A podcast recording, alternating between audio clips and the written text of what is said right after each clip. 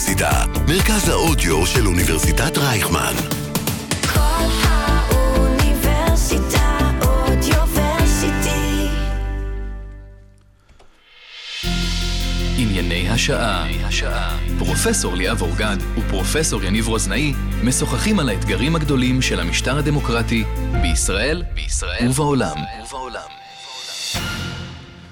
ברוכות וברוכים הבאים לפודקאסט ענייני השעה, דמוקרטיה תחת אש של מרכז רובינשטיין לאתגרים חוקתיים באוניברסיטת רייכמן. בסוף יולי 2023 הכנסת ביטלה ברוב של 64 ח"כים וכחלק מתיקון לחוק יסוד השפיטה את האפשרות של בית המשפט, כל בתי המשפט, לדון בסבירות החלטות של ממשלה, ראש ממשלה או השרים, ואפילו לגבי כל מיני דברים שקשורים למינויים וגם להחלטה להימנע מלהפעיל סמכות. אה, לפני מספר שבועות, בית המשפט העליון, בפסק דין מאוד דרמטי בהרכב של 15 שופטים, פסל את התיקון הזה לחוק יסוד השפיטה, וגם קבע שיש לבית המשפט את הסמכות הכללית לבקר חוקי יסוד. כדי לדבר על ההתפתחות הזו, ובכלל על מה המשמעות של הסבירות, אנחנו מארחים כאן היום בפרק את המומחה לענייני הסבירות, פרופסור יואב דותן. כאן איתי באולפן נמצא פרופסור ליאב אורגד, שותפי לדרך במרכז רובינשטיין. פרופסור יואב דותן הוא פרופסור מן המניין ומופקד הקתדרה למשפט ציבורי בפקולטה למשפטים באוניברסיטה העברית. הוא גם היה הדיקן של הפקולטה למשפטים בין השנים 2005-2009. הוא פרסם ספרים ומאמרים רבים בארץ ובחו"ל בתחומי המשפט הציבורי. הוא היה נשיא האגודה הישראלית למשפט וחברה, חתן פרס חשין למצוינות אקדמית וחתן פרס גורני לתרומה ייחודית למשפט הציבורי לשנת 2019. שלום יואב. תודה שהזמנתם אותי. אז אולי רגע שאלה ממש בקצרה לטובת המאזינים, ב- אם אפשר להסביר במשפט או שניים, מה זה סבירות? זאת הבעיה, שאי אי אפשר להסביר מה זה סבירות, כי סבירות זה מושג ריק, הוא מה שנקרא באנגלית אה, indeterminate. במילים אחרות, סבירות הוא אנטי סטנדרט משפטי. בעצם, אם תאר לך שאני אומר לך, אה, אני רוצה שתנהל את הראיון הזה בתוך הקפדה על לוחות זמנים, אז אתה תדע על מה אני מדבר. תאר לך, או שאני אומר לך, אני מבקש שתקפיד על שוויון ביני לבין מרואיינים אחרים. אז זו הנחיה יחסית כוללנית ועמומה, אבל עדיין הוספתי לך אינפורמציה. אבל תאר לך שאני אומר לך משהו כמו, אני מבקש שאתה מראיין אותי, תהיה סביר. מה אמרתי? לא אמרתי כמעט כלום. הדבר היחיד שאני אומר לך להתנהג בסבירות זה שאני, בעל הסמכות, איפסו פקטו, בדיעבד, אני אבחן את ההחלטה שלך לפי סטנדרטים שאני אקבע בזמן שאני אבחן אותם, איפסו פקטו. ולכן- כמובן, הדוגמה שנתת אותי לפחות שכנעת, כי אם היית אומר לי, בוא ננהל את זה בצורה, את הראיון בצורה סבירה, אז כל אחד אפשר היה להבין מזה משהו אחר. אבל בכל זאת, סבירות זו עילה משפטית. סבירות זו עילה משפטית שנוצרה למטרה מסוימת, וצריך לומר שיש סטנדרטים דומים גם בשיטות אחרות. הם אולי לא מופעלים בצורה כל כך רחבה כמו אצלנו, אבל סבירות נועדה לפתור בעיה בסיסית של, המנה... של המשפט המינהלי, וזו בעיה שאנחנו קוראים לה בעיית שיקול הדעת. במילים אחרות, המודל הקלאסי של המשפט המינהלי מניח שהעולם שהממשל פועל בו מכוסה על ידי חוקים ברורים ומדויקים ומפורטים של המחוקק, של הכנסת, שנבחרה על ידי הציבור, ולכן הרשות המבצעת, מה שהיא עושה זה בעיקר לבצע את החוקים. כלומר, העולם מתנהל על פי חוק. אבל המציאות של מאה השנים האחרונות, לא רק במדינת ישראל, מוכיחה שבמקום חוקים מפורטים של המחוקק, יש לנו ברוב המקרים שיקול דעת ענק שהמחוקק מעניק ל- לרשות המבצעת, לממשלה. ולכן מי שקובע את כל המדיניות זה הממשלה ורשויות המינהל, ואין למעשה שום כללים או חוקים שמגבילים אותה. ואז כשבית המשפט בא לבקר, יש לו בעיה. אם הוא יפעיל רק את התפיסה הקלאסית של חוסר סמכות, לא, יישאר, לא תישאר לו עבודה, כי כמעט תמיד הממשלה פועלת בסמכות. ואז בתי המשפט בכל העולם שאלו את עצמם, מה אנחנו עושים עם בעיית שיקול הדעת הזאת? והתשובה שהם נתנו, אנחנו חייבים לפתח איזשהו סטנדרט ביקורת שהוא מתאים למונח של שיקול דעת, שגם הוא indeterminate. ואז הסט... בתי המשפט בכל העולם אה, יצרו סטנדרטים כוללנ... כוללניים כאלה, או עמומים, כמו למשל אה, מידתיות, proportionality, כמו למשל שרירותי וקפריזי אצל האמריקאים, arbitrary and capricious, או כמו למשל סבירות.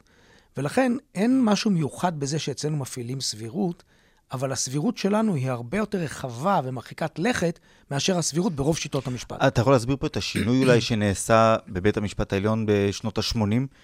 במובנים רגע, ואם של אפשר? להוסיף, כי אני ואני חלוקים בנושא הזה, אז טוב שיש לנו את המומחה שינסה ככה להכניס יותר אה, היבט השוואתי. האם זה נכון לומר שבית המשפט העליון בישראל פירש את עילת הסבירות בצורה שהיא רחבה יותר מרוב מדינות העולם?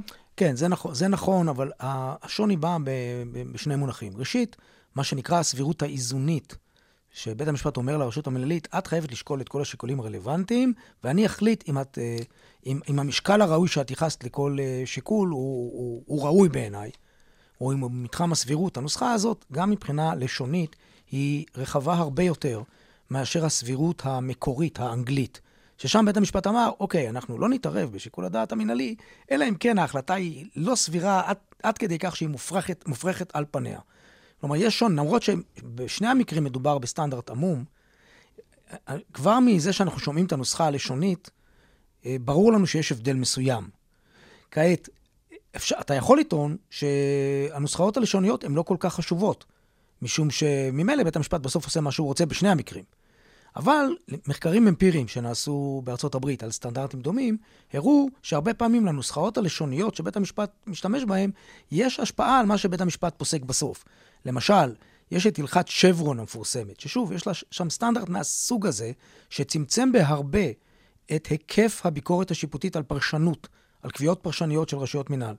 ובדקו את היקף ההתערבות של אה, בתי משפט לפני ואחרי שברון, והראו שיש ירידה, ברגע שצמצמו את הנוסחה הלשונית, בתי המשפט הגיבו וצמצמו את היקף הביקורת. זאת אומרת, מספר המקרים שבהם בית המשפט התערב לאחר שברון ירד בצורה אה, משמעותית. ולכן לנוסחאות הלשוניות האלה, אם אנחנו רואים בית המשפט משתמש בנוסחה לשונית צרה, יש סיכוי יותר גבוה, זה לא סיכוי של 100%. עדיין, גם בנוסחה הצרה אפשר תמיד לעשות מניפולציות, אנחנו יודעים את זה. אבל שימוש בסטנדרט סבירות לשונית צר בדרך כלל מכתיב תוצאה יותר מרוסנת. אז פה צריך להגיד באמת בהקשר של המשפט הישראלי, שבשנים המוקדמות נקטו באמת באותו מונח יותר מצומצם של אי סבירות קיצונית, החלטה ששום שר לא היה מקבל אה, אה, אה, על הדעת וכולי, והשינוי ש, שחל זה המעבר באמת לסבירות האיזונית. עכשיו, פה צריך להגיד... רגע, והיה עוד שינוי חשוב אחד, והוא על מה מכילים את סטנדרט הסבירות. כלומר, היקף ההסתערות שלו מבחינת הנושאים והתחומים והרשויות והשרים שהוא חל עליהם. משום שאתה לא תראה בדרך כלל באנגליה או בארצות הברית שמכילים למשל את דרישת הסבירות על החלטות קבינט. זה די נדיר, או על החלטות תביעה של היועמ"ש. כלומר, יש אצלנו שורה ארוכה של תחומים שמכילים את, את עקרון הסבירות הרחב, שבמדינות אחרות אפילו את עקרון הסבירות הצר לא מכילים. ולכן גם במובן הזה הייתה קפיצה גדולה מאוד, החל מתחילת שנות ה-80, פסק הדין דפי זהב. אז בואו נעשה סדר, אצלנו הסבירות הרחב, היא גם רחבה, והיא חלה למעשה על כל הרשות המבצ... המבצעת למעשה, גם על הרשות הנבחרת ועל הממשלה ומה שאמרנו, הקבינט. היא רחבה בשלושה מובנים, הוא אומר, היא גם רחבה פונקציונלית מבחינת נושאים, גם על נושאי המשרה ברשות המנהלית וגם על התחומים. נכון. יפה, אז אם היא כזו רחבה בישראל, אז הרפורמה הייתה מעשה לפחות לא סביר, אז למה התנגדת לה? תראה, קודם כל, אני התנגדתי, ההתנגדות שלי, ל... ל... אתה מדבר על הרפורמה כולה. לא, אני מדבר על הסבירות. אני ראיתי דיון שלך בכנסת ש... תראה, uh, אני, לא, אני לא מתנגד, אני האחרון שמתנגד לזה שיבואו ויצמצמו את עילת הסבירות המנהלית הקיימת. לא רק זה, אני גם הצעתי, לה... הצעתי לוועדת הכנסת, הוזמנתי להציע והצעתי נוסח שהוא הרבה יותר מרוסן. למשל, נוסח שמבחין בין החלטות אה, מדיניות כלליות, שלגביהם צריכים, צריכים להכיל סבירות מצומצמת מאוד, או בכלל לא להכיל סבירות. לטעמי, לטעמי, אם יש החלטה... חלוקת נשקים בממשלה, זה פוליסי. אם עכשיו יגידו, כולם מקבלים נשקים, ילדים, אז, אז... מכיתות ג' ומעלה, אין התערבות. חוסר, אז לא, אז אני מציע... אני מציע בהנחה ש... שיש סמכות. רגע, אם... יש סמכות. רגע, בוא נבחין בין, אתה שואל את ההצעה שלי. כן. ההצעה שלי הבחינה קודם כל בין כמה דרגים של, של מקבלי החלטות. יש החלטות שהממשלה מקבלת במועצתה.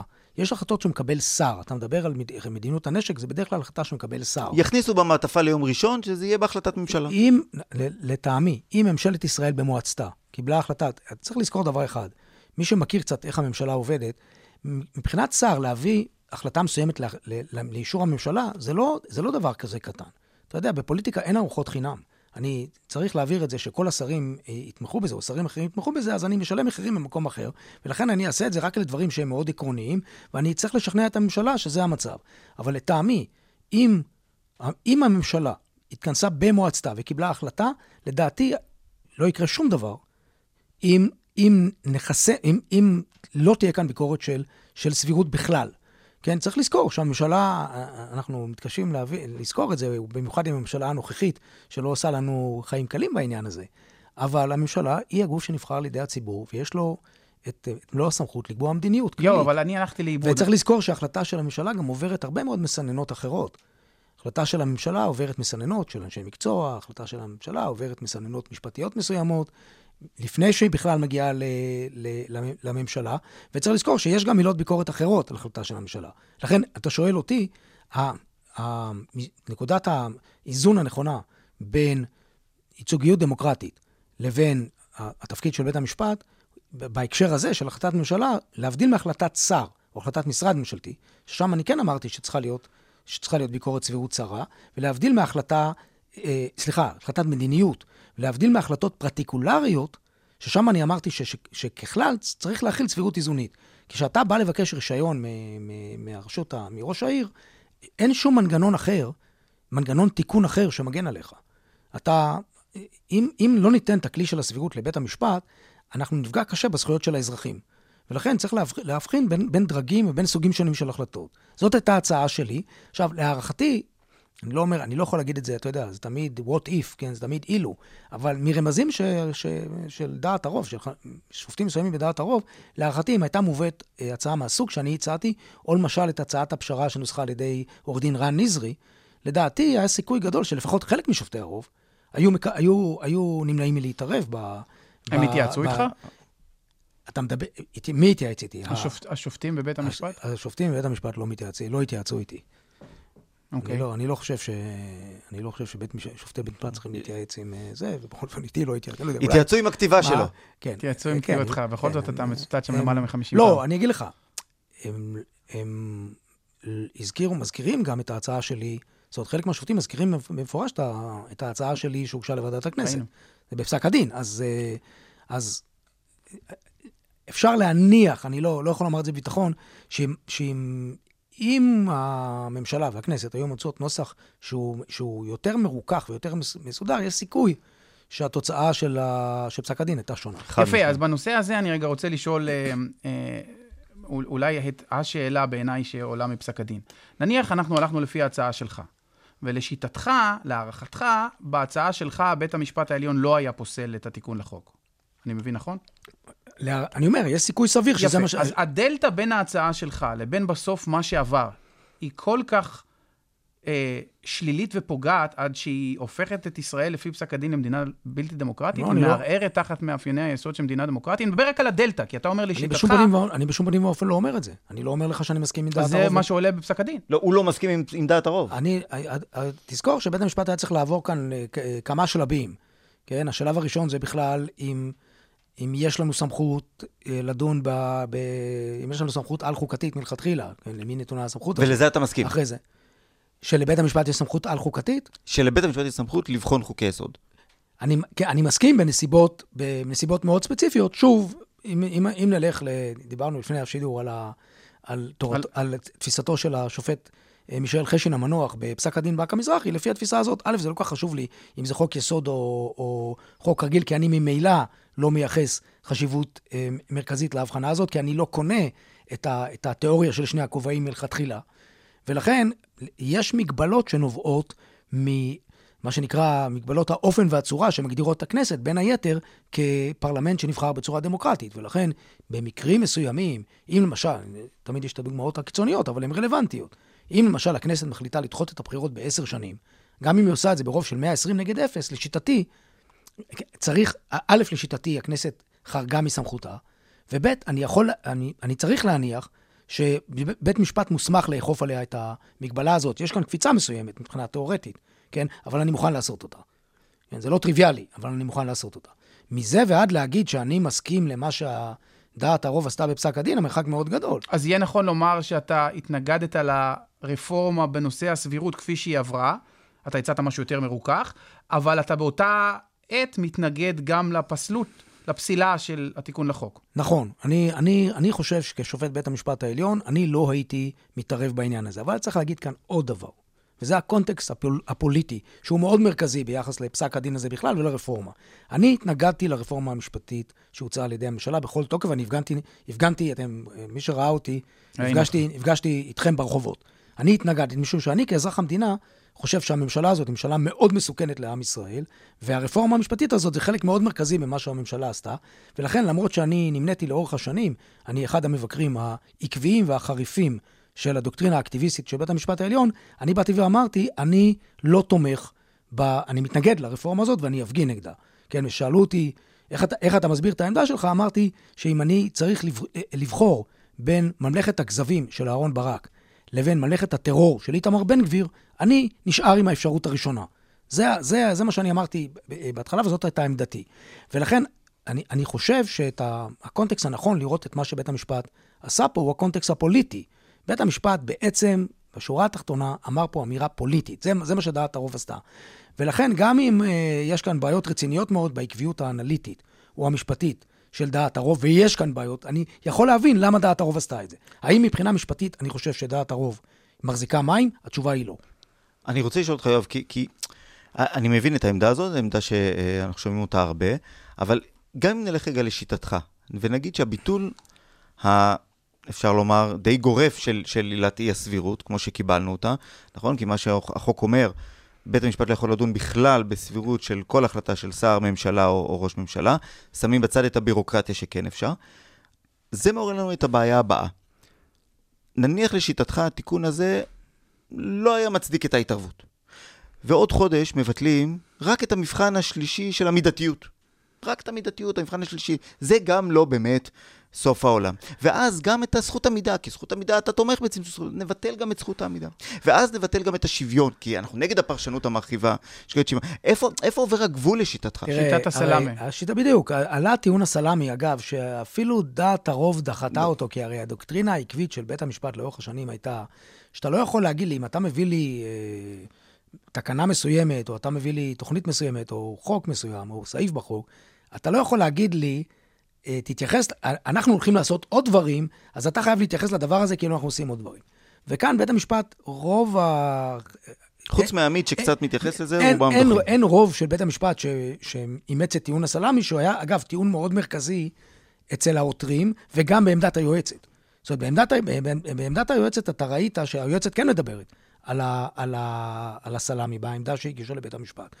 ולכן, יש כאן שאלה, אני אומר, קשה להתעלם מה, מהקונטקסט הפוליטי, אבל מצד שני, יש לנו דוקטרינה משפטית, ואם אנחנו שומ, צריכים לשמור על איזושהי עקביות כשופטים, אז, אז התשובה שהייתי עונה לך זה, בוא, בוא, בוא נראה מה קורה.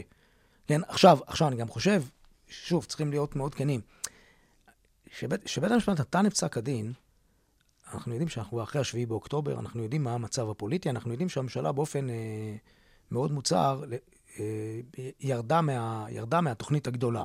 עכשיו, הם לא עשו את זה ברצון, הם לא עשו את זה בשמחה, ולעם ישראל יש עכשיו צרות יותר גדולות. כן, שכולם, אה, שחלק גדול מה, מה, מהחיילים והחיילות שלנו הם, הם נמצאים בעזה בלחימה קשה. אבל להגיד, זאת אומרת, זה די ברור, בזמן שפסק הדין אה, ניתן, זה די ברור שהרפורמה הזאת, הנוכחית, מתה. זה לא אומר שלא לא צריך להגן, אין, סק, אין סכנה לדמוקרטיה שלנו. אבל הטיעון, ש... זאת אומרת, התשובה לטיעון הסלאמי, לפחות ברמה המיידית, כבר ניתנה על ידי הקונטקסט הפוליטי הכולל. בצורה מאוד uh, טרגית מבחינת מדינת ישראל, זה נכון, אבל אלה הנתונים. יום, אני למדתי אצלך לפני המון שנים אה, קורס בביקורת שיפוטית, ואני זוכר שלימדת אותנו חמישה מודלים שכששופט בא לפסוק, איך הוא פוסק. אז אחד היה לפי החוק, מודל פוזיטיביסטי, שתיים היה לפי עקרונות יסוד של השיטה, שלוש היה, אתה קראת לזה מודל היחס, בספרות זה נקרא מודל היחס, לפי... אה, אה, השקפות פוליטיות, השקפות פוליטיות, אידיאולוגיות של השופט, מודלים של קוטל, ש- שופטים עושים פוליטיקה בין כותלי בית המשפט וכדומה. אני רוצה דווקא לחזור למודל היחס. אני חושב ששופט, כל שופט הוא גם אזרח, הוא גם בן אדם, ואי אפשר שהוא לא יכול לבודד את עצמו גם אם הוא רוצה מההקשר. האם זה פסול אם הם היו... אה, הם אמרו אחרת בפסק הדין, הם אמרו "ה- מה שבצנרת, בצנרת. אבל האם זה באמת פסול לראות את התמונה הרחבה, כמו שאמר יניב, ולהגיד, וואלה, זה מפחיד.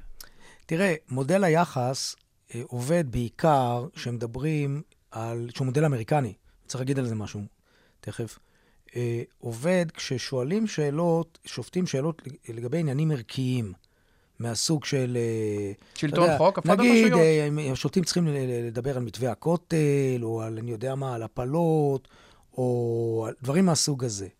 כאן זה היה דבר הרבה יותר חזק ממודל היחס, וזה, בית המשפט הרגיש איום מוסדי. אגב, גם השופטים מדברים על זה, כי הם מאשימים את הכנסת בניגוד עניינים, אבל בדעת המיעוט, שופטי המיעוט, מינץ וסולברג אומרים, "את- אתם מדברים על... אה, השופט סולברג אומר, טלו קורה מבין עיניכם, הרי גם אתם... לכן יש כאן מאבק מאוד ישיר בין בית המשפט לבין המערכת הפוליטית, זה אפילו לא עניין של מודל היחס, זה, זה, זה הרבה מעבר לזה, זה לא, בכלל, לא, זה בכלל לא אידיאולוגיה. זאת אומרת, בית המשפט הרגיש איום, איום אה, קיומי ל, ל, ל, לסמכות שלו, לעצם האוטונומיה שלו כמוסד, ולכן אני יכול להבין את ה... את, אה, אה, אני יכול להבין... למוסד או לדמוקרטיה הישראלית? כי זה שונה. אם הוא רוצה רק להגן על עצמו, אז אני יכול לקבל ביקורת, אבל אם הוא רואה את קיומו כהכרחי לקיום הדמוקרטיה, זה כבר עניין אחר. תראה, אתה יכול. אתה יכול לראות את כל המאבק של בין התומכים והמתנגדים של הרפורמה המשפטית כמאבק על, על למה אנחנו מתכוונים שאנחנו מתכוונים, שאנחנו מדברים על דמוקרטיה. כן, האם, האם אה, דמוקרטיה זה, צריכה לשים במרכז את עקרון הממשל העצמי, או האם אה, דמוקרטיה צריכה, צריכה לתת משקל מאוד רב ל, ל, ל, למרכיב האנטי-רובני הדמוקרטי של הגנה על... כן, ובית המשפט ודאי תופס את עצמו כ, כ, כמגן זכויות וכו' וכולי. האם זה שהתיקון הזה של הסבירות היה מתקבל, זה סוף הדמוקרטיה הישראלית? אני, אני רחוק מלחשוב ככה, אבל זה ללא ספק היה מאבק על יוקרה פוליטית, מאבק של שני הצדדים יודעים שהוויכוח הוא לא באמת על הסבירות. שני הצדדים במאבק הזה לא מאמינים עד הסוף בטיעון שלהם, גם הקואליציה לא מאמינה לחלוטין. החוק, הזה שהוצ, שהוצע, זה חוק שהוצע בצורה לא כנה מצד יוזמי הרפורמה. במובן הזה, תראה, אין שני אנשים שמאמינים פחות בזה שאתה תשנה את נוסחת הסבירות, אז ישתנו התוצאות. אין על כדור הארץ שני אנשים שמאמינים בזה פחות מיריב לוין ושמחה רוטמן. הם ידעו מצוין, זאת אומרת, עכשיו אני אומר לך את זה לא מהשערה או מאיזה אקסטרפולציה, אני אומר לך את זה מידיעה שהם בעצמם לא האמינו שזה, שסבירות כזאת או סבירות אחרת, או שהם יכתבו משהו בחוק על סבירות, זה ישנה משהו. הם לחלוטין לא האמינו בזה. למה, אז תשאל למה הם הלכו על ה... כי זה, כי זה המרכיב שהם הצליחו להעביר אותו, וזה המרכיב, הם, הם, רצו לה, הם רצו לשדר לתומכים שלהם, הם רצו לשדר לקואליציה ולבייס, הם רצו לש, לשדר, פרצנו את חומת בית המשפט העליון. זה היה, זה היה אקט פוליטי.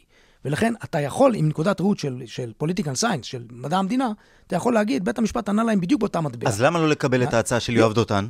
אם אני, אם אני רוטמן או יריב לוין, ומגיע אליי פרופסור יואב דותן עם הצעה באמת סבירה, באמת שרוזנאי חותם עליה, אה, אה, ליאב אורגד חותם עליה, יואב דותן חותמים כי עליה זה כולם. בדיוק מה שהם לא רצו. הם לא רצו, הם לא רצו, הם לא רצו לפתור את ה... ב, ב, בשלב הזה, אני לא אומר לך שבמקור ליריב לוין לא הייתה כוונה אמיתית ל... ל נגיד, לשנות את היקף הביקורת השיפוטית, אבל, אבל, אתה יודע, במלחמה כמו במלחמה. אגב, הם לא רצו מאותה מלחמה. סיבה, צריך גם את זה לומר ליניב, שגם השופטים יכלו לפרש את התיקון לחוק לפי הצעת יואב דותן, והם לא עשו את זה. ללא ס... הם יכלו... שני הצדדים לא רצו. הרי, יניב. הרי, הרי... אני לא חושב שאפשר היה לפרש את זה. אפשר, מה זה פרשנות שיפוטית, הכל היה כששמחה אפשר. רוטמן אפשר עומד מול לומר- השופטים ואומר להם, אני התכוונתי לחלוטין למחוק את הביקורת השיפוטית על הסבירות. אתם לא יכולים, גם אם ההחלטה השיפ- מופרכת, אתם לא יכולים לדון. שמחה רוטמן, הנאום שלו, זה אין- בדעת, אין זה היה. כוונת המחוקק. תראה, בפסק הדין הזה, ובכל הסיפור הזה, יש כל כך הרבה הפוך על הפוך על הפוך על הפוך, שאתה לא יודע מאיפה, מאיפה להתחיל ואיפה אתה גומר. נתחיל מזה שהרי ברור לך לחלוטין, נגיד שהתוצאה הייתה שונה, 7 מול 8. הרי אם יש לך, האם יש לך ספק שכל שופטי הרוב, ובראשם הנשיאה חיות, שאמרו עכשיו שאי אפשר לפרש את החוק אחרת, היו מפרשים אותו בפועל אחרת? יש לך איזשהו ספק בזה? יכול להיות שיש זה, לו. זה, זה, זה, זה הרי ברור, לח- ברור לחלוטין שהם היו מפרשים, מפרשים את החוק בפרשנות מצמצמת. כלומר, אני אומר שוב, המשחק פה היה, לא, זה לא משחק, זה לא משחק ילדים, כן, אבל התהליך, ההליך, התהליך כאן היה תהליך של התנגשות פוליטית. בית המשפט הרגיש, במידה רבה בצדק, שהוא הוא מגן על חומות המבצר, כפי שהנשיאה חיות קוראת לזה, ו, ואין מנוס מלקרוא את פסק הדין בקונטקסט הזה. כן, להתייחס לזה בתור, אתה יודע, מנקודת ראות אקדמית, לעקביות פה ולעקביות שם, זה באיזשהו מקום מחטיא, אה, מחטיא את, ה, את הקונטקסט. עדיין, אני חושב שגם במגבלות האלה, יש לי ביקורת מאוד חריפה על חלק מפסקי הדין של, ה, של הרוב. כי אני חושב שגם במגבלות האלה, הם לא היו חייבים לכתוב פסק דין שהוא כל כך, אה, נגיד, לא עקבי מבחינה אנליטית, וכולל כל כך הרבה אמירות מיותרות, כל כך הרבה אה, דברים שאי אפשר ליישב אותם, לא עם התיאוריה הקונסטיטוציונית של בית המשפט עצמו, לא עם ההיגיון של ההכלה של זה על המקרה. אבל אולי במלחמה כמו במלחמה, זה הדבר המתבקש okay. אוקיי. לעשות. הרי אתה בעצמך, יש בך את הניגוד הזה. אתה אומר, אני כיואב, כאזרח, יצאתי והפגנתי ודיברתי נגד זה, אבל כיואב, כמשפטן, כפרופסור למשפטים, חשבתי שיש בזה חלק מן ההיגיון. ואפילו הצעתי, אמנם משהו יותר מרוכך, אבל הצעתי. אז גם אתה תראה, נעת אתה, בציר. אתה יכול, אתה יכול לבוא אליי בטענות ולהגיד אה, לי בצדק, שלשבת כאיש אקדמיה על הטריבונה זה מאוד מאוד קל. אם אתה שופט שצריך לפסוק, זה יותר קשה. אני מודע לעניין הזה. ולכן אני אומר, אני, קודם כל אני מודע לקונטקסט הפוליטי, ואני מודע, לקש... ואני מודע לקשיים. אחרי שאמרתי את זה, שוב, קשה לי מאוד אה, ל- ל- ל- להבין או להסכים עם, עם לא מעט דברים שבית המשפט עושה על, אתה יודע, ה-750 עמודים, אתה יכול לעשות הרבה דברים.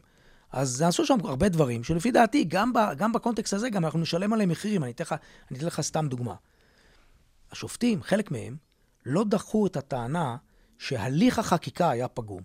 הם לא ממש קיבלו אותה, אבל הם אפילו לא היו מוכנים לדחות אותה.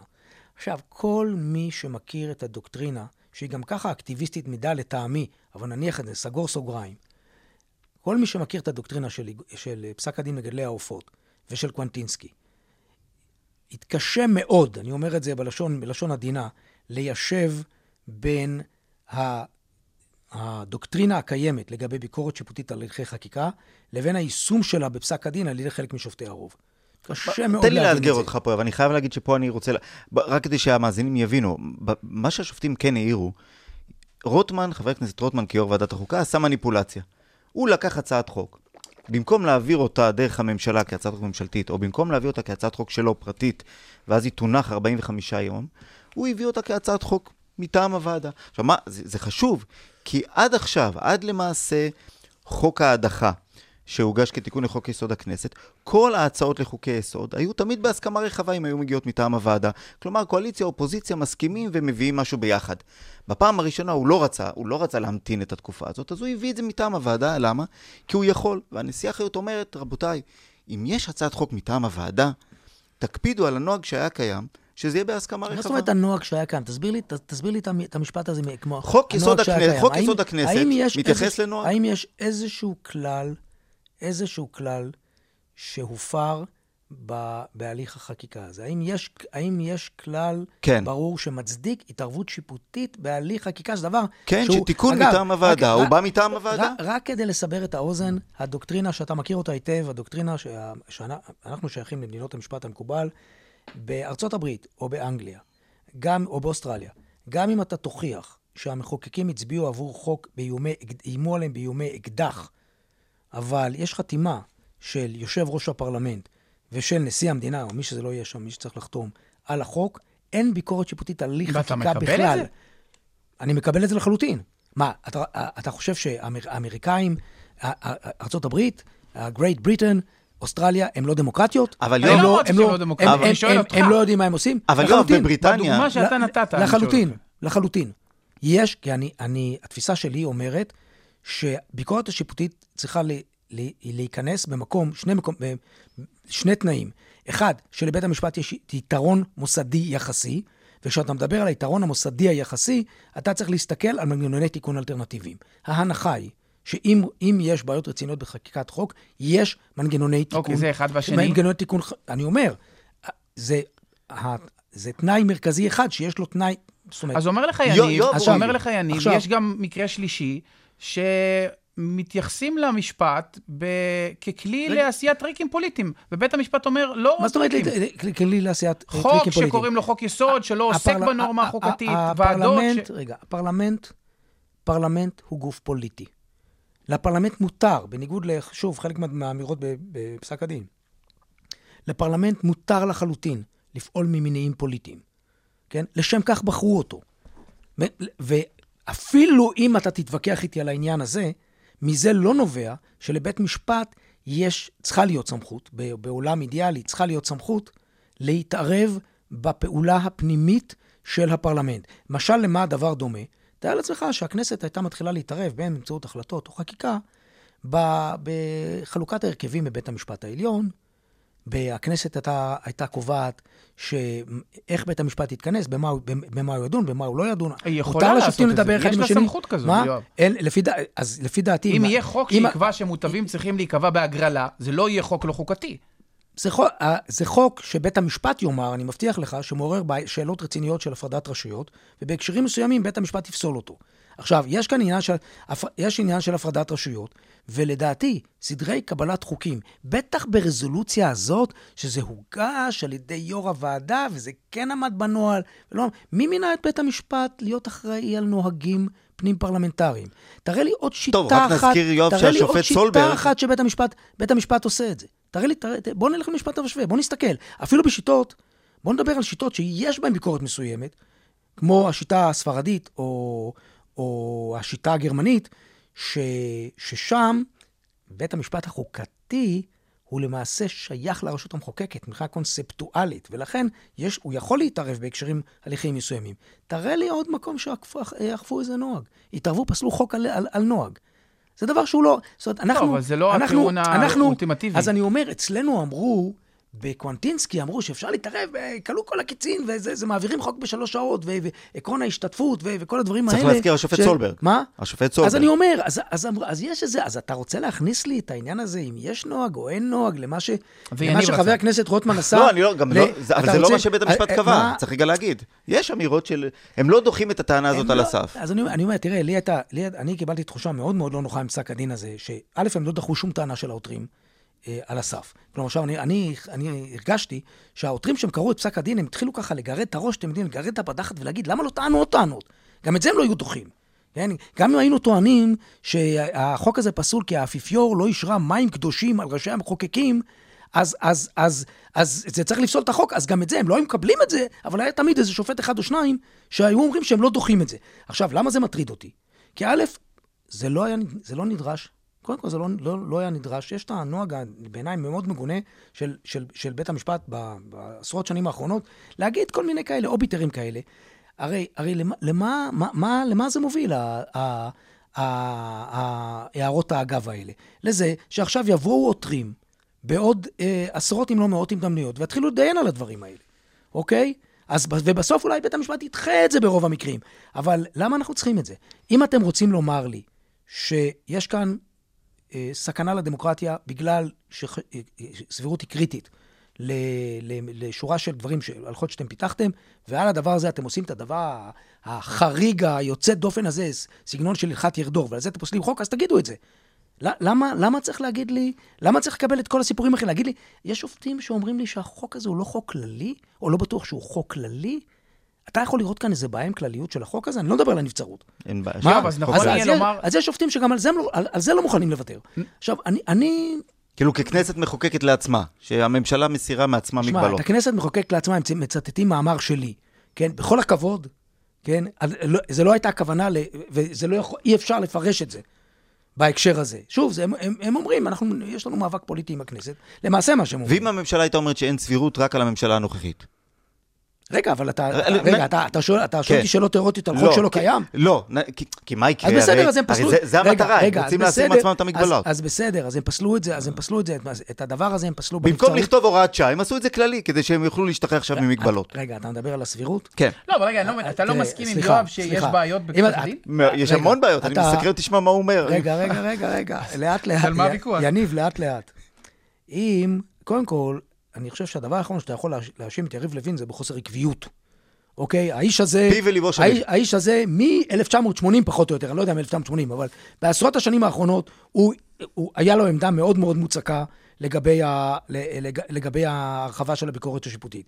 אז להגיד שהוא, אז נגיד ככה, שבתוך, אם היו, אם, אם ממשלה אחרת הייתה מציעה את זה, שהוא היה באופוזיציה, הוא לא היה מצביע בעד חוק שיצמצם את הלכת הסבירות, אז, אז אתה לא יכול, אני לא, אני רק שאלתי לעניין לנבצרות- הכלליות שאמרת שהטריד אותך. אומר- אז אני, זה לא הטריד אותי, הרי הטריד מה השופטים אומרים? השופטים אומרים, יש פה ממשלה, יש עליה מגבלות, היא לא אוהבת אותם, אז היא מסירה את המגבלות. הטרידה אותי הגישה שבעיניי היא גישה נונשלנטית של בית המשפט, שאומר, אנחנו מקבלים את זה, ואנחנו לא דוחים את זה, ואנחנו לא דוחים את זה. עכשיו, אתה יכול להגיד לי שוב, קל מאוד לשבת על הטריבונה.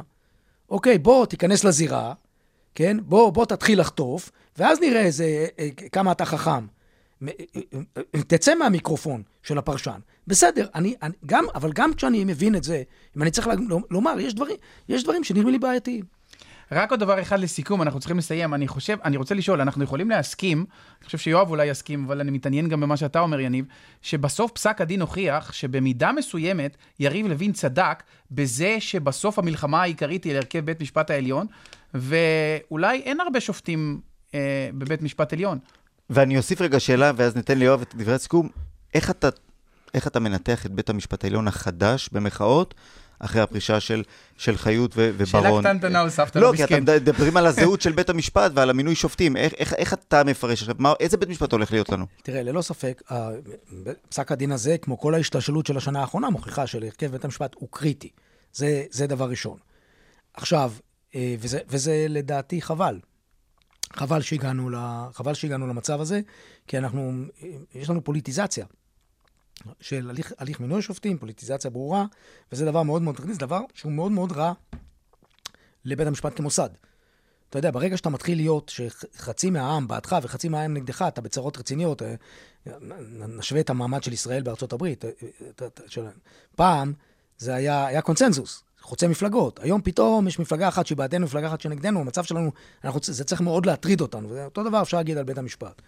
עכשיו, כרגע, אני, אני יכול לומר דבר אחד, שבהפוך על הפוך, אם אני מנתח רק את ההיבט המינהלי של הסבירות האיזונית, אז באופן פרדוקסלי, לפי דעתי, פסק הדין הזה יכול מאוד להיות שהוא מסמן את סופה של הסבירות האיזונית.